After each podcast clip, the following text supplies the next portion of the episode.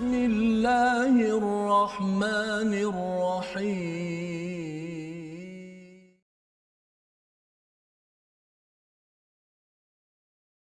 الحمد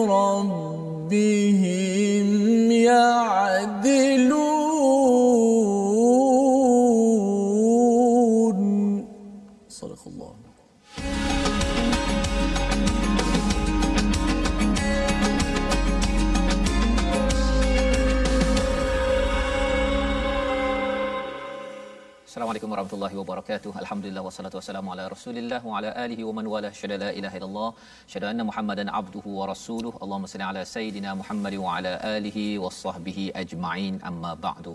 Apa khabar tuan-tuan dan puan yang dirahmati Allah sekalian? Kita bersyukur pada Allah Subhanahu wa taala.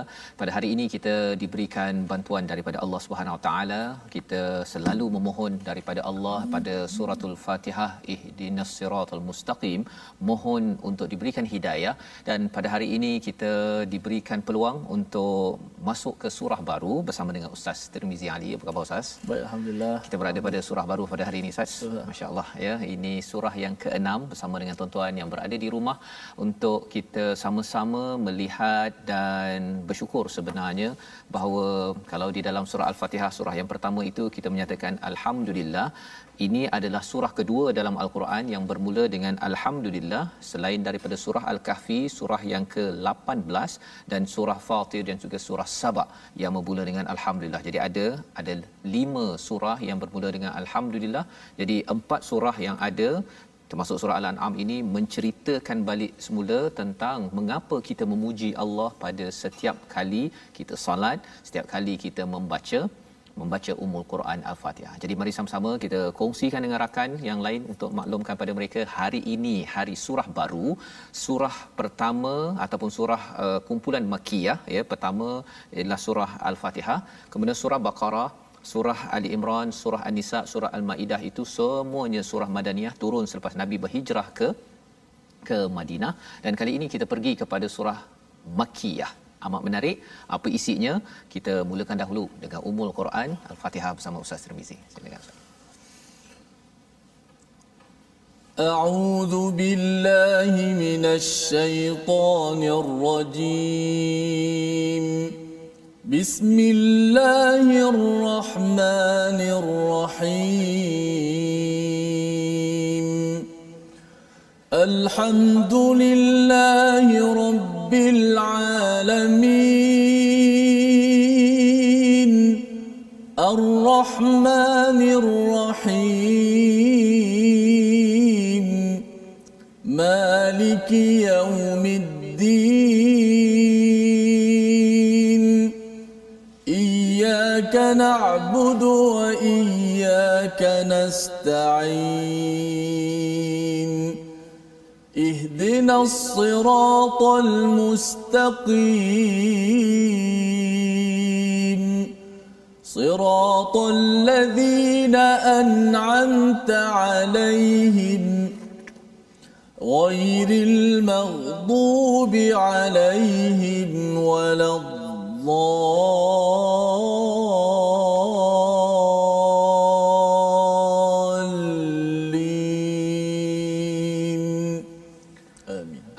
Alamin. Begitulah bacaan daripada surah Al-Fatihah untuk kita sama-sama menghargai kepada perjalanan hidup kita ini. Alhamdulillah rabbil alamin. Segala pujian bagi Allah Tuhan sekalian alam.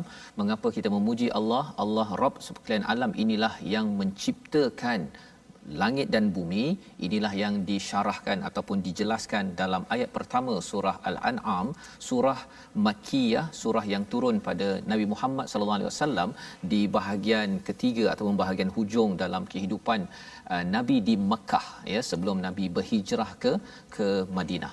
Jadi apakah yang menarik tentang surah ini sebelum kita pergi masuk lebih dalam Ustaz ya pada hari ini kita melihat bahawa surah Madaniyah yang kita sudah belajar daripada surah Baqarah, surah Ali Imran, surah An-Nisa dan juga surah Maidah itu banyak bercerita tentang peraturan peraturan ya.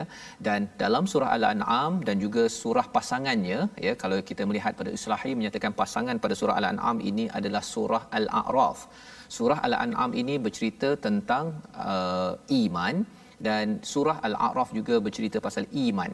Tetapi kalau kita melihat bezanya surah al-an'am ini banyak bercerita tentang istilahnya ala illah ya nikmat-nikmat yang diberikan oleh Allah Subhanahu taala kepada kita untuk meningkatkan keimanan kita. Berbanding dengan uh, surah al-a'raf nanti kita akan melihat surah ketujuh ayyamillah ya tentang peristiwa-peristiwa besar Allah memberi warning ha, memberi uh, nadhir memberi amaran kepada manusia. Jadi bashir banyak di dalam surah al-an'am nadhir banyak di dalam surah al-a'raf. Jadi ini gambaran besar dalam surah ini. Dan lebih daripada itu surah madani makiyah ini membina personality membina karakter kita dan surah uh, madaniyah surah yang kita dah belajar sebelum ini surah baqarah surah ali imran surah nisa dan juga surah al-maidah itu adalah untuk mencantikkan personality kita ya. Jadi surah makiyah ini banyak bercerita tentang nilai maka kena ada peraturan. Pasal ada dua ekstrim dalam kehidupan. Ada orang yang dia ikut peraturan tapi tidak ada nilai. Ada orang yang ada nilai ya dia mungkin kata saya ini ingin uh, meng, apa menghargai Allah tetapi dia tidak mematuhi kepada peraturan ya ha, itu yang banyak diturunkan di peringkat selepas nabi berhijrah ke ke Madinah. Jadi ini secara ringkas uh, apa yang ada dalam surah al-an'am yang bermaksud binatang ternakan. Ha, ini sebagai salah satu ala illah iaitu nikmat-nikmat daripada Allah SWT. Jom kita lihat sinopsis pada hari ini.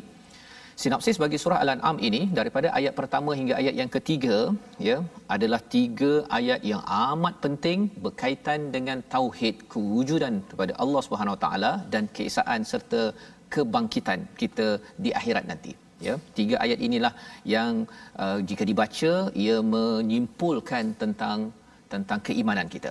Dan ayat 4 hingga 6 ini bagaimana orang-orang yang berada pada zaman Nabi pada zaman ini respon kepada keimanan. Ya ada yang kufur terhadap ayat-ayat Allah dan apakah ancaman kepada mereka? Ini yang Allah maklumkan hingga ayat 6 dan disambung pada ayat 7 hingga 8 bangkangan orang kafir dan penolakan atas permintaan mereka kepada nabi untuk menurunkan kitab atau mengutus malaikat terus direct langsung kepada kepada mereka. Jadi masih lagi kalau kita lihat makiyah ini tuan-tuan sekalian ada tiga perkara penting dalam surah makiyah kalau kita mula dengan surah al-an'am, surah al-a'raf dan seterusnya nanti iaitu pertama menceritakan tentang tauhid kepada Allah. Dan tauhid itu dikaitkan dengan risalah mesej daripada rasul kerasulan. Dan tauhid itu ada kaitan dengan akhirat. Jadi tiga perkara itu kita akan berjumpa sepanjang surah-surah makkiyah di dalam di dalam al-Quran. Jom kita mula membaca daripada ayat 1 hingga ayat nombor 5 memulakan surah kita pada hari ini. Sila Ustaz. Baik, terima kasih kepada Ustaz Fazrul, penonton-penonton sahabat-sahabat Al-Quran yang saya muliakan. Alhamdulillah kita syukur banyak-banyak kepada Allah Subhanahu Wa Taala dengan izin daripadanya dapat sama-sama kita hari ini masuk pada surah yang baru Eh, moga-moga surah yang baru kita masuk ini Allah Subhanahu Wa Taala berikan kepada kita kekuatan, kefahaman untuk terus kita uh, menjadi hamba Allah. Ahlul Quran yang hidup uh, Al-Quran berjalan dalam diri kita semua insya-Allah. Baik, kita nak baca ayat 1 dengan 5 yang pertama sebagaimana yang telah digambarkan. Sama-sama kita baca Al-Quran bukan sekadar dengan lisan kita tapi dengan gambaran kita bagaimana Allah Subhanahu Wa Taala memperkenalkan pada dua tiga ayat pertama ini Allah sendiri yang perkenalkan dirinya ha, supaya kita kena kenal Allah ha, bila kita kenal Allah kita kenallah siapa kita Ha, mungkin masalah-masalah yang berlaku banyak di luar sana gejala sosial dan macam-macam kerana pertama sekali mereka tidak kenal siapa Allah. Maka kalau kita kenal Allah sendiri perkenalkan. Ha, siapa lagi lagi lebih baik yang memperkenalkan diri sendiri. Allah perkenalkan diri dalam ayat ini, baik kita kenal. Ha, Allah Subhanahu Wa Taala pencipta kita. Allahu Rabbuna. أعوذ بالله من الشيطان الرجيم. بسم الله الرحمن الرحيم. الحمد لله الذي خلق السماوات والأرض وجعل الظلمات والنور.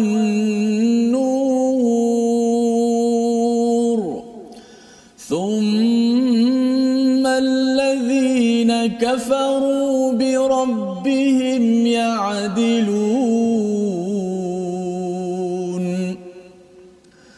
هو الذي خلقكم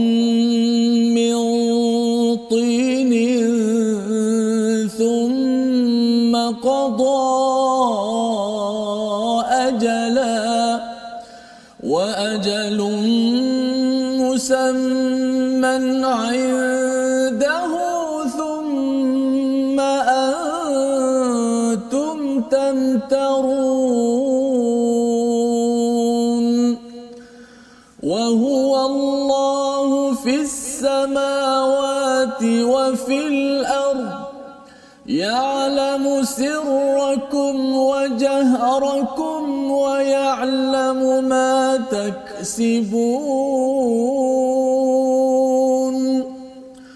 وما تأتيهم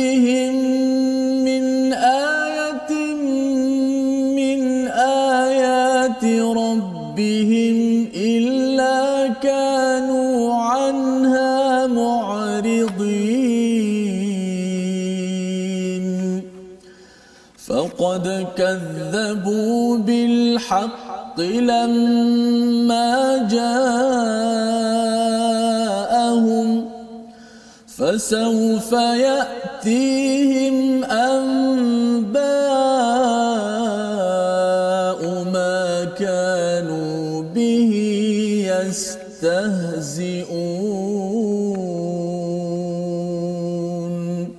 صدق الله Surah Al-Azim gitulah bacaan daripada ayat pertama hingga ayat yang kelima di dalam surah Al-An'am. Dan mari kita lihat dahulu kepada tiga ayat pertama kerana ayat tiga ayat pertama ini menjelaskan tentang keimanan kepada Allah. Allah memperkenalkan dirinya alhamdulillahillazi khalaqas samawati wal ard. Ya segala pujian bagi Allah yang menciptakan tujuh petala langit ya pelbagai petala langit dan bumi.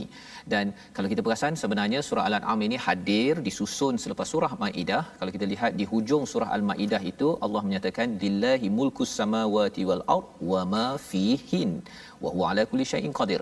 Bahawa segala-galanya langit dan bumi ini milik Allah apa ada di dalamnya? Allah berkuasa atas tiap-tiap sesuatu.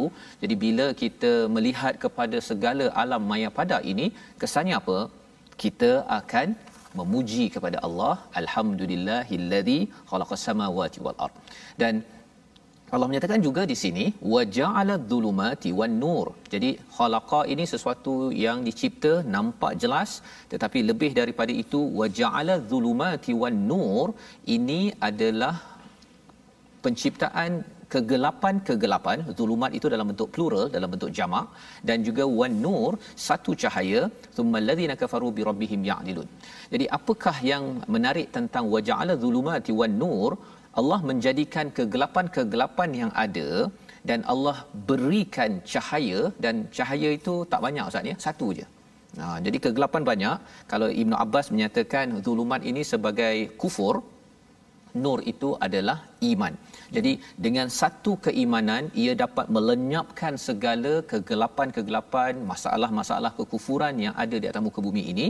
Summaladina kafaru bi rabbihim ya'dilun tapi masalahnya bagi orang yang kufur pada Allah, orang yang ada kebenaran kafara itu ada biji benih dan kemudian ditutup dengan tanah itu kafara.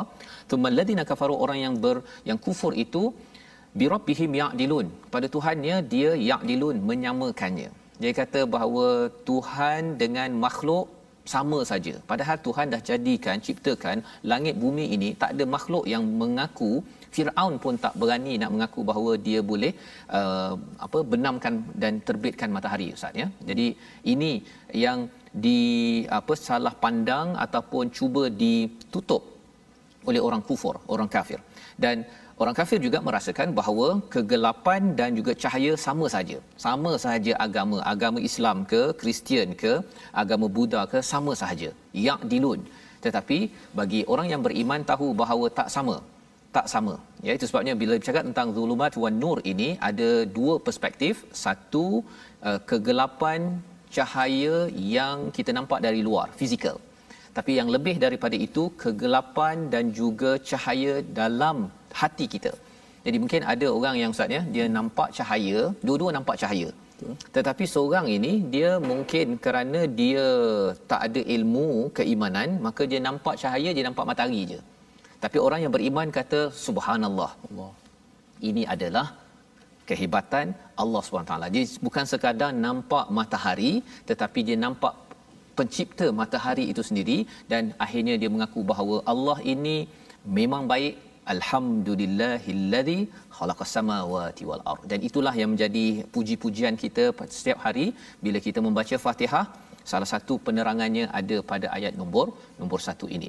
Jadi pada ayat yang nombor dua, kalau katakan tadi nombor ayat nombor ayat satu ada istilahnya makro dan mikro Ustaz ya. Makro ni besar-besar, langit bumi, tapi mikro tu sampai tahap cahaya dalam hati kita ini pun Allah ciptakan ataupun Allah jadikan wallazi khalaqakum Allah memberi tahu kepada kita tentang perkara kecil yang berlaku dalam diri kita daripada langit dan bumi daripada bumi yang Allah ciptakan Allah jadikan min tin tanah kita ini dicipta daripada tanah thumma qada ajala Ha, ada dua ajala kat sini kalau tuan-tuan perasan ajala yang pertama dengan ajal ajalun yang kedua tu berbeza pasal tidak ada alif lam ma'rifah kat situ. Hmm. Jadi thumma qada ajala itu adalah batas waktu kematian. Ketentuan untuk kita pergi daripada hidup kita di dunia ini. Itu ajal yang pertama. Tetapi ada ajal yang kedua. Wa ajalum musamman indah ya iaitu batas waktu yang musamma ini maksudnya yang dinamakan yang selalu orang beri nama macam-macam hari kiamat hari pembalasan bahasa uh, Arabnya yaumul hisab yaumul qiyamah uh, zalzalah uh, macam-macam nama jadi wa ajal musamman indah ini adalah ketentuan yang kedua Pertama, ajal kita. Kalau kita dah perhatikan ramai kawan-kawan, tuan-tuan sekalian yang menghadapi ajal pertama, meninggal, maksudnya ialah mudah bagi Allah untuk uh, membangkitkan semula kita dan bertemu dengan ajal yang kedua, ketentuan di akhirat nanti. Ya, summa antum tamtarun tetapi cabarannya apa tuan-tuan ramai di kalangan kamu yang meragukan hari pembalasan. Ha, dalam Al-Quran kita ada istilah raib, ragu juga. Kita ada istilah syubbah ataupun uh, lubus ataupun marij. Tetapi yang digunakan di sini adalah miryah yang membawa pada perkataan tamtarun. Apa maksud miryah ini ataupun tamtarun? Iaitu ada fakta yang memang betul-betul jelas betul-betul jelas tetapi diragukan. Dah jelas dah bahawa matahari itu adalah matahari yang memberi cahaya tapi ada yang ragu-ragu betul ke matahari ini uh, hebat uh, kan ataupun uh, diciptakan. Dah tahu dah memang matahari ini tak ada siapa yang boleh ciptakan, tak ada siapa yang boleh menafikan perkara tersebut. Jadi bagi kita yang melihat matahari kita yakin bahawa mesti ada penciptanya, maka kalau ada pencipta matahari mudah sahaja bagi Allah Subhanahu taala ustaz ya kalau kita boleh tengok Allah ciptakan ramai orang daripada kosong jadi ada nak bangkitkan semula sampai di akhirat nanti itu adalah fakta ya. Dia bukan lagi rasa-rasa itu adalah sesuatu yang jelas. Dan itu ada kaitan dengan keimanan kita kepada Allah taala. Perkara yang ketiga ayat yang ketiga. Wa huwallahu fis samawati wa fil ard ya'lamu sirrakum wa jahrakum wa ya'lamu ma taksibun. Iaitu Allah dialah yang berada ataupun yang disembah pada langit dan di bumi mengetahui yang kamu rahsiakan yang kamu zahirkan. Ha ya. Jadi ini perkara yang ketiga. Wa ya'lamu ma taksibun. Allah tahu apa yang saya buat tuan-tuan buat. Keimanan ini menjelaskan kepada kita bahawa Allah bukan sekadar jaga yang besar-besar. Yang kecil-kecil pun Allah tahu Allah jaga. Inilah yang memberi kepada kita keimanan yang lebih kuat. Bahawa kalau katakan ada di kalangan kita ada masalah ustaz ya. ya. Dia rasa dia mengadu dalam hati je saja. Nak cakap lebih-lebih pun saya tak berani contohnya. Allah tahu.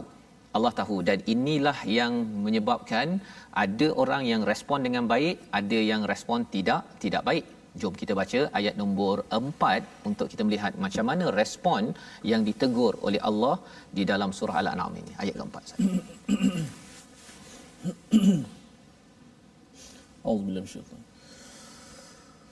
وما تأتيهم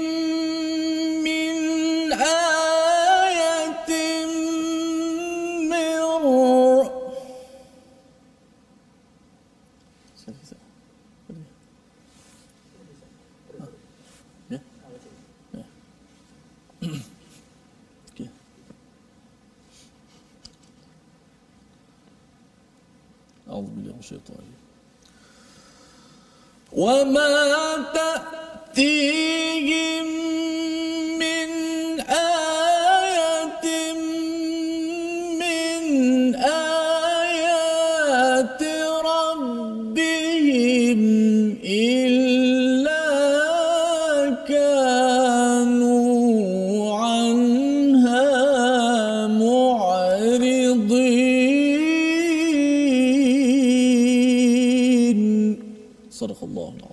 dan setiap ayat daripada ayat-ayat Tuhan yang sampai kepada mereka kepada orang-orang yang kafir itu semuanya selalu diingkari. Jadi daripada tiga ayat yang pertama bagi orang yang beriman tengok kepada segala pembuktian yang Allah berikan no problem. Tak ada masalah, saya terima malah menguatkan lagi keimanan.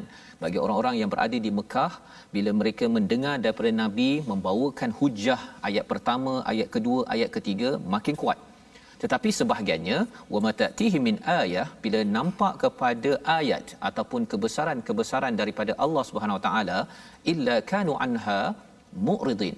Mereka berpaling. Mereka merasakan bahawa istilah uh, arada ini sebenarnya uh, membawakan. Bila arada maksudnya meninggalkan ataupun mengabaikan secara secara terus terang secara ber- betul-betul memang nak mengabaikan. Kerana apa? Kerana ada agenda di sebalik di sebalik uh, keimanan ataupun kekufuran yang dilakukan. Kerana saya nak pangkat saya nak uh, utamakan diri saya kepada status saya. Dan inilah yang ber, berlaku yang Allah bongkar dalam ayat yang ke keempat. Dan kita akan menyambung lagi tetapi mari kita lihat dahulu kepada perkataan kita pada hari ini iaitu perkataan adalah ya yang biasanya kita faham sebagai adil dan seimbang ya itu yang kita biasa faham 28 kali dalam al-Quran. Tetapi daripada ayat yang pertama bila dinyatakan summal ladzina kafaru bi rabbihim ya'dilun ini maksudnya apa? Apabila kita manusia dengan manusia diberikan hak sesamanya sama rata itu adil. Tetapi bila manusia disamakan dengan Tuhan itu juga ya'dilun itu adalah adil yang negatif ya yang tidak wajar dibuat menyamakan Tuhan dengan dengan makhluk. Makhluk buat sesuatu kemudian kata ah sama je dengan Tuhan. Ataupun uh, apa uh, kegelapan dengan cahaya sama sahaja. Sebenarnya itu adalah adil yang negatif yang ditemplak oleh Allah pada ayat yang per ayat yang pertama lagi. Jadi ini yang kita akan lihat dalam surah al-an'am. Kita ingin melihat keadilan itu dengan cara yang benar bukan menyamaratakan pada tempat yang yang salah. Jadi kita berehat sebentar, kita bersambung kembali selepas ini. My Quran Time, baca faham amal insya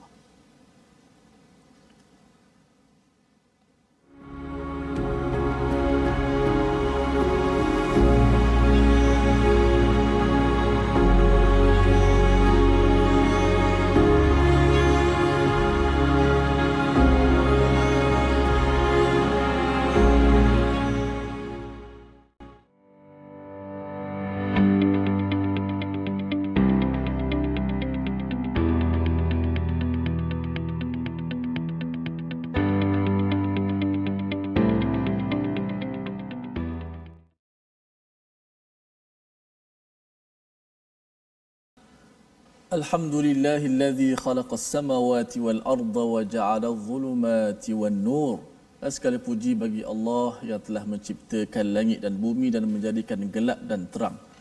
Itulah uh, hebatnya Allah Subhanahu Wa Taala yang menciptakan uh, segala yang ada di langit dan di bumi dan kita sebagai hamba-Nya adalah kita melihat ini sebagai kekuasaan Allah Subhanahu Wa Taala. Kita melihat langit, kita melihat lautan yang begitu hebat, uh, kita akan sebut Subhanallah. Itulah perkataan pertama yang diajar uh, kepada kita semua untuk melihat kebesaran Allah Subhanahu Wa Taala. Alhamdulillah. Terima kasih kepada semua yang terus istiqamah dalam My Quran Time baca faham amal. Baik kita nak seperti biasa kita nak uh, belajar sedikit ilmu tajwid. Hari ini kita masuk kepada sifat yang baru iaitu sifat inhiraf. Mungkin jarang kita dengar sifat ini dan jarang kita belajar sifat ke-14 daripada sifat-sifat uh, uh, lazimah adapun sekarang ni kita menghuraikan sifat-sifat yang tunggal yang tidak ada lawan. Inhiraf dari segi bahasa maksud dia melencong istilahnya ketika menyebut hurufnya uh, melencong. Ha, melencong tu apa melencong? Ha, ada ustaz kata bila melencong ni lidah kita ni kena melencong ke sana sini, ke kanan ke kiri. Ha, sebenarnya yang dimaksud dengan dengan melencong itu ialah uh, suara melencong. Kalau suara melencong nak nak melencong macam mana? Kalau lidah yang melencong susah juga kan tu sebab ada yang bila sebut lam je dia au gitu kan dia nak lidah kita melencong. Tidak. Lam mesti sebut la la ha? al yang disebut sebagai uh, lencongan itu ialah suara kita lencong. Uh, suara kita lencong sebab apa melencong? Sebab uh, suara tidak boleh keluar dengan sempurna. Sebab apa tak boleh sempurna? Kan bila kita sebut lam kan lidah kita kan naik ke langit. Jadi suara yang keluar daripada kerongkong nak keluar ke mulut, eh ada halangan lidah depan. So suara kita tu keluar gini kalau saya buat contoh. Daripada kerongkong keluar sampai ke hujung lidah, kemudian dia dia melencong gitu suara. Ah keluar daripada mulut keluar daripada kalau ini ini ibaratkan saya punya lidah hujung lidah maka suara kita keluar ha, melencong ke ke tepi daripada tepi lidah ha, keluar suara ke di hujung mulut itu al la la li lu al. Sama je berbaris ke uh, ketika mati pun sama sifat inhiraf tetap ada. Uh, kerana uh, bila sebut uh, berbaris tetap ada bila mati lebih jelaslah lebih audah lebih jelas uh, sifat tu. Al alhamdu al. Maka suara keluar tu dia keluar daripada uh, kerongkong kita. Kemudian dia melencong ke sebelah tepi kanan dan kiri hujung lidah keluar ke depan. Ah, itu masuk lencongan bukan masuk bila sebut uh, inhiraf uh, lidah kita kena lencong kena melencong situ nak sampai berbelit-belit lidah kita tidak suara yang disebut dengan uh, inhiraf inhirafu yang harifus saut suara yang melencong tu uh, pada lam dia ada uh, hurufnya ada dua lam dan ra. Pertama lam, dia ada perbezaan sikit lam dengan ra. Dan ini huruf pada lam lebih banyak ha, daripada pada ra, ra sedikit saja. Contoh ayat kita alhamdu alhamdu. Ini sifat yang tak susah. Ha, jangan pula bila belajar ini huruf oh makin susah pula sebut lam. Padahal senang aja. Alhamdu itu saja. Jangan sampai al ah, tak ada.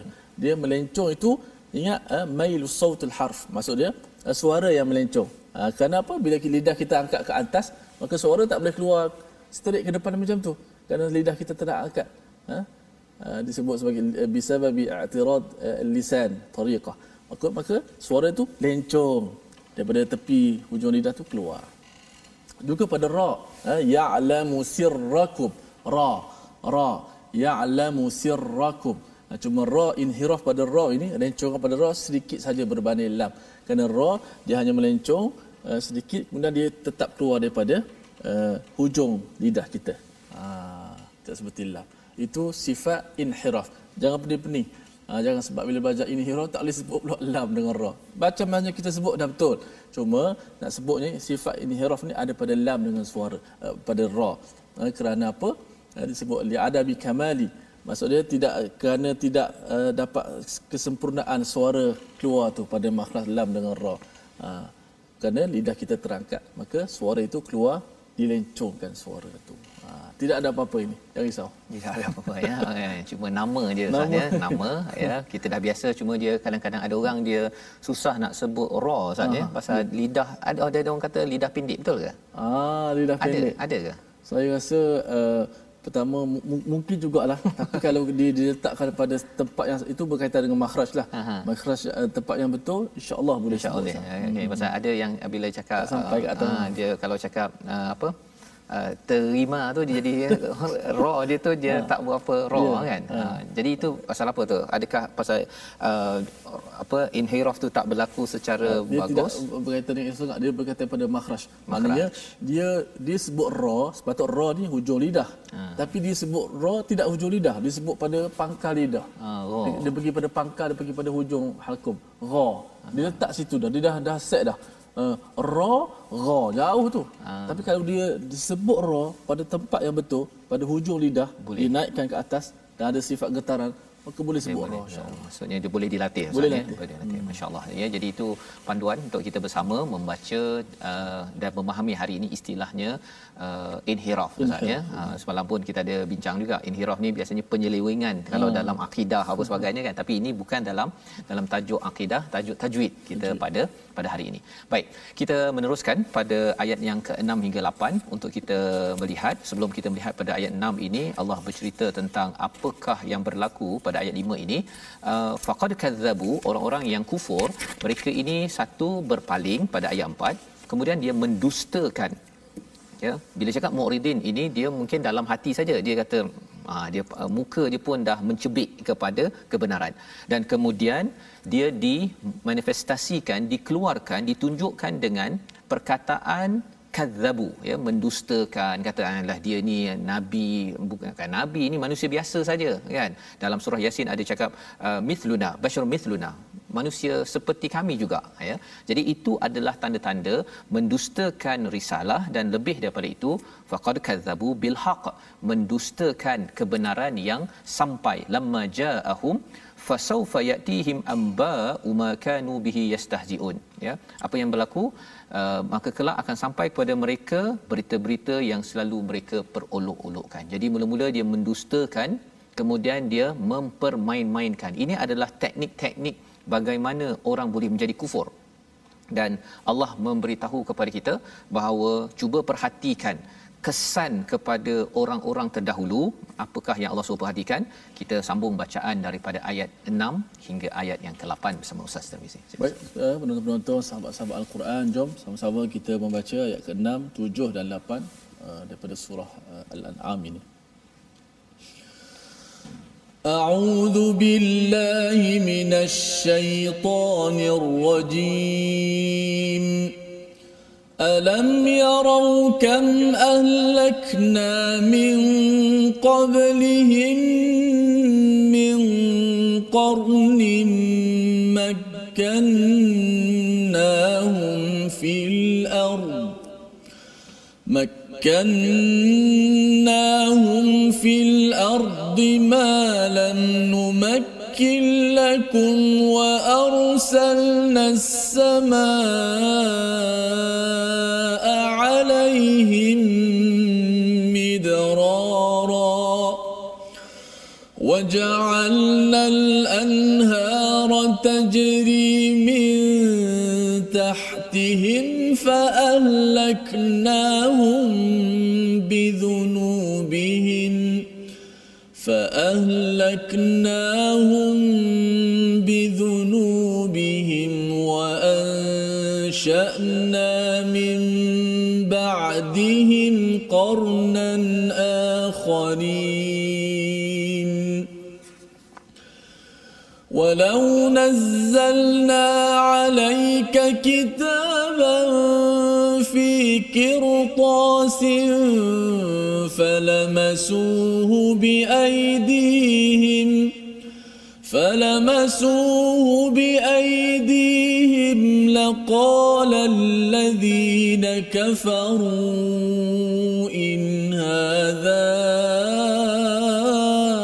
إلا سحر مبين. وقالوا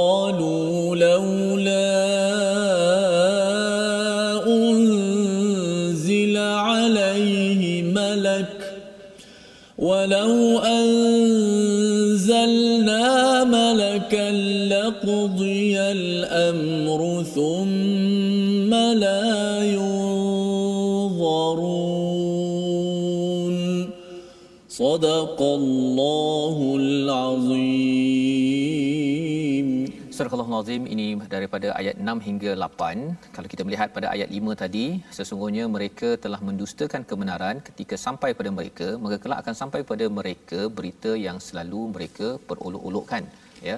Dan kalau kita melihat kepada ayat-ayat ayat 5 dan ayat 6 yang kita akan lihat sebentar nanti perkataan ini yang di yang sampai pada nabi dan kemudian diucapkan kepada sahabat-sahabat sahabat-sahabatlah yang me, membaca ayat ini ya membaca tilawah ayat ini. Walaupun tidak bertulis ustaz ya. Hmm. ada sebahagian saja yang bertulis tapi kebanyakan mereka dengar daripada nabi secara simai secara pendengaran terus mereka boleh tangkap hafal dan itulah yang dibacakan kepada orang-orang musyrik di di Mekah itu.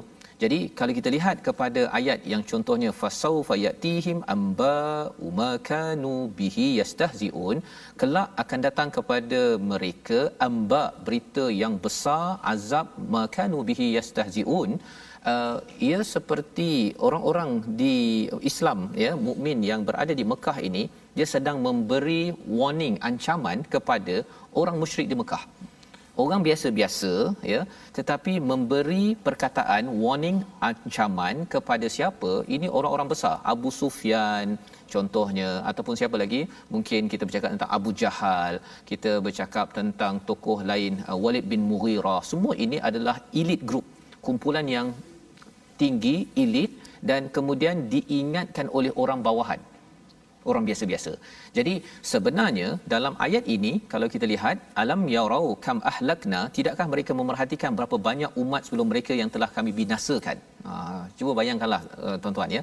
Kita orang biasa-biasa, kita cakap kepada pemimpin kita, eh tuan tolong perhatikan tentang orang dahulu yang pernah dibinasakan padahal mereka itu teguh kedudukan mereka ketugahan belum pernah kami berikan padamu.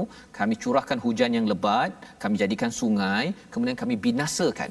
Perkataan itu ustaz sebenarnya dia seperti satu ancaman bukan datang daripada Allah. Dia datang daripada mulut orang yang biasa-biasa. Oh okey. Itu yang berlaku bila kita membaca ayat ini ataupun orang kalau zaman uh, di Mekah itu membaca ayat ini kepada para pemimpin. Kesannya apa tuan-tuan bila dibaca ayat begini ya kalau contohnya fa ahlaknahum bidzunubihim akan kami hancurkan kerana dosa mereka kerana kesilapan kerana mereka berbuat jenayah. Itu menandakan bahawa saya memang tak suka awak. Ha kan? Saya nak beritahu awak kalau awak ni izinkan judi awak izinkan untuk arak saya tak suka. Ha lebih kurang begitulah. Dan kalau mesej itu yang disampaikan pada pemimpin elit group di Mekah itu sudah tentu mereka tak puas hati apa yang berlaku ialah mereka pun balun kepada kepada orang-orang yang beriman tetapi orang beriman tidak tarik diri. Ha itu point dia. Point dia ialah mereka tetap juga surah al-an'am sampai pada kita yang original yang asli ini kerana mereka tidak cakap pula kata tak apalah kan. Dosa sikit-sikit tu tak apa. Pasal apa? Pasal sikit-sikit tu tak apalah kita buat begitu. Bukan. Fa ahlaknahum bi dhunubihim wa ansha'na min ba'dihim qarnan akharin. Nanti Allah akan gantikan bangkitkan orang lain. Jadi inilah keteguhan iman pada sahabat-sahabat pada zaman Rasulullah. Itulah juga yang perlu kita tanamkan dalam diri kita. Bahawa iman tidak ada compromise. Kalau zunub kalau dosa kita berdosa kita mengaku kita berdosa saya mengaku saya salah saya minta ampun pada Allah. Kalau orang lain berdosa saya kena tegur ya. Pasal kita belajar daripada surah al-maidah kalau tak ditegur kesannya hancur bagi umat. Hancur ya. Yahudi dan Nasrani itu adalah lambang orang yang ada kitab tetapi tidak teguh ya ataupun dia cuba tutup-tutup akhirnya hancur. Padahal mereka lah orang yang mendapat risalah mendapat rasul mendapat uh, rasul yang bersama mereka Ustaz ya. Jadi di sinilah sebenarnya lebih daripada itu pada ayat yang ketujuh uh, bercakap tentang uh, cabaran ya orang kufur ini dia bukan sekadar dia uh, dia dia mengolok-olokkan malah mencabar kepada siapa kepada nabi ya itu cabaran pada ayat 7 dan ayat 8 tapi kita baca sekali lagi ayat 7 ni ustaz ya hmm. ada perkataan kertas kertas ya, kertas ya. ini sebenarnya kertas yang Oh. dikaitkan dengan tamadun Mesir kan ada yang hieroglif tu kan. Mm-hmm. Jadi bagi orang Arab mereka tak biasa dengan kertas begitu yang kertas macam bukan kertas macam ni ya yang yang kasar-kasar sikit tu.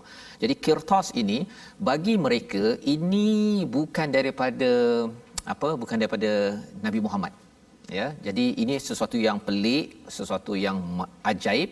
Tetapi apa respon mereka? Kita baca dahulu ayat yang ketujuh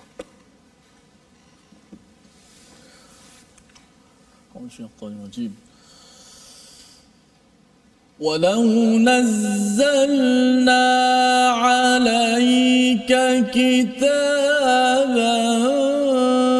في قرطاس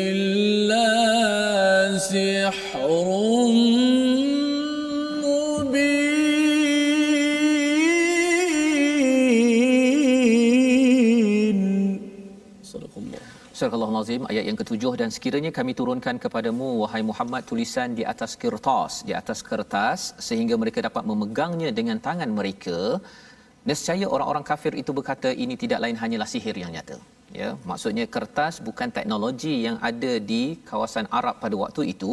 Kalau Allah turunkan kitab ya al-Quran ini tulisan uh, peraturan ini di atas kertas perkara itu ajaib. Maksudnya ini sesuatu yang hebat. Uh, apa yang mereka buat? Falamasuhu biaidihim. Mereka akan pegang-pegang pasal benda ni pelik ustaz ya. Satu perkara yang pelik. Tapi apa yang berlaku? Pasal dalam hati mereka itu ada zulumat. Laqala alladhina kafaru. Berkatalah orang-orang kafir itu in hadza illa sihrun mubin. Ini hanyalah sihir. Ha, ya. Walaupun dia yang nakkan uh, apa benda yang hebat-hebat yang pelik-pelik daripada Allah SWT untuk mengesahkan uh, ke kebenaran nabi.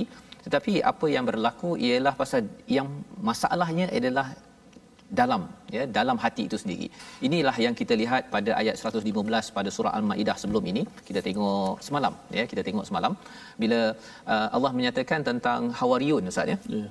Hawariyun dia minta maidah minas sama ya. Uh, Allah mengatakan Allah boleh turunkan. Tetapi kalau kamu kufur selepas Allah turunkan apa Allah cakap? Fa inni u'adzibuhu 'adzaban la u'adzibuhu ahadan minal alamin. Aku akan azab dengan azab yang tidak pernah kena seluruh alam. Allah. pasal apa? Pasal minta lebih-lebih. Ya minta lebih-lebih. Okey jadi inilah yang dilihat pada ayat yang ke-8 juga. Satu lagi waqalu kata mereka kalaulah diturunkan malak. Apa maksud malak? Seorang malaikat. Oh. Pasal nabi kata dapat wahyu mestilah hmm. ada bodyguard. Ha kan? Mana bodyguardnya? Ha, jadi mereka kata kalau dah bagi pada Nabi Muhammad dia ni orang biasa-biasa bagi pada kami je lah. Turunkan malaikat kepada kami walau anzalna malaka ya jikalah diturunkan malaikat laqudiyal amru thumma la yunzarun.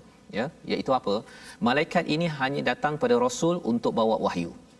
Kalau malaikat turun kepada umat manusia petandanya apa pada zaman dahulu sedang membawa bala Ustaz. Itu dalam sejarah kan? Kalau malaikat turun bertemu dengan Lut maksudnya ya jadi inilah yang kita perlu beri perhatian. Dalam hal ini mereka mencabar minta benda pelik-pelik tapi sebenarnya mereka sedang meminta azab daripada Allah kerana tidak menghargai kepada apakah mukjizat ataupun anugerah yang Allah telah berikan. Dan inilah situasi yang kita lihat pada halaman 128 ini secara luasnya. Mari kita sama-sama saksikan.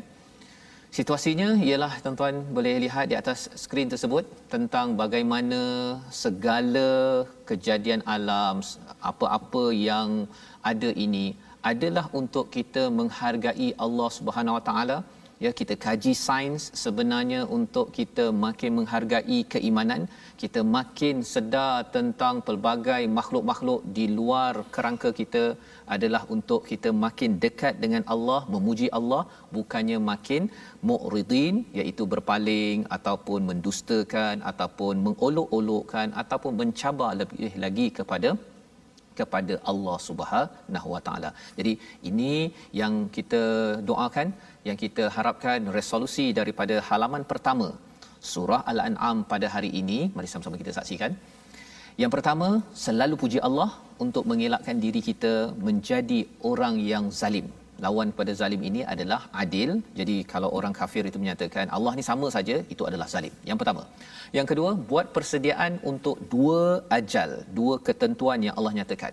Pada ayat yang kedua iaitu kematian itu tanda bahawa kita akan boleh dibangkitkan di akhirat kena buat persediaan. Dan yang ketiganya elakkan diri daripada mendustakan kebenaran yang datang kepada kita.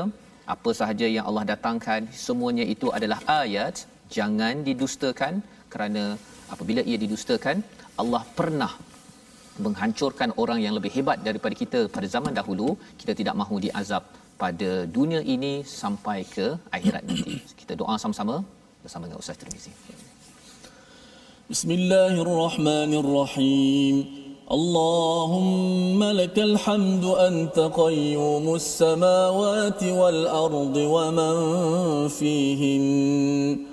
ولك الحمد أنت ملك السماوات والأرض ومن فيهن. ولك الحمد أنت رب السماوات والأرض ومن فيهن. ولك الحمد أنت نور السماوات والأرض ومن فيهن. اللهم لك أسلمنا وبك آمنا وعليك توكلنا وإليك أنبنا. اللهم اغفر لنا ذنوبنا وكفر عنا سيئاتنا وتوفنا مع الأبرار. يا عزيز يا غفار. اللهم أنت الله لا إله إلا أنت. أنت الغني ونحن الفقراء. أنت الغني ونحن الفقراء. أنت القوي ونحن الضعفاء. لا إله إلا أنت سبحانك. إنا كنا من الظالمين. والحمد لله رب العالمين Amin ya rabbal alamin. Moga Allah mengabulkan doa kita untuk menjadi mendapat cahaya daripada Allah Subhanahu Wa Taala pada setiap masa. Itulah yang Allah ciptakan. Allah jadikan zulumati wan nur kita ada kegelapan-kegelapan dengan kita kembali pada cahaya. Inilah yang kita ingin sebarkan dalam tabung gerakan al-Quran cahaya al-Quran yang tuan-tuan boleh sokong bersama menyumbang dalam nombor yang tertera. Kita menghasilkan program-program wacana dan juga perbincangan berkaitan dengan al-Quran agar masyarakat terus dipancar cahaya. Dan cahaya inilah yang kita tatap pada setiap hari pada jam 5 ulangan pada jam uh, 10 malam dan 6 pagi ulangan siaran kita pada hari ini. Rancangan ini yang dibawakan oleh Mufas yang mendoakan kita semua agar terus berpegang kepada tali Allah, cahaya Allah dan jangan main-main dengan peringatan daripada Allah. Kita bertemu lagi pada episod esok hari menyambung kepada surah Al-An'am, My Quran Time, baca, faham, amal insya-Allah.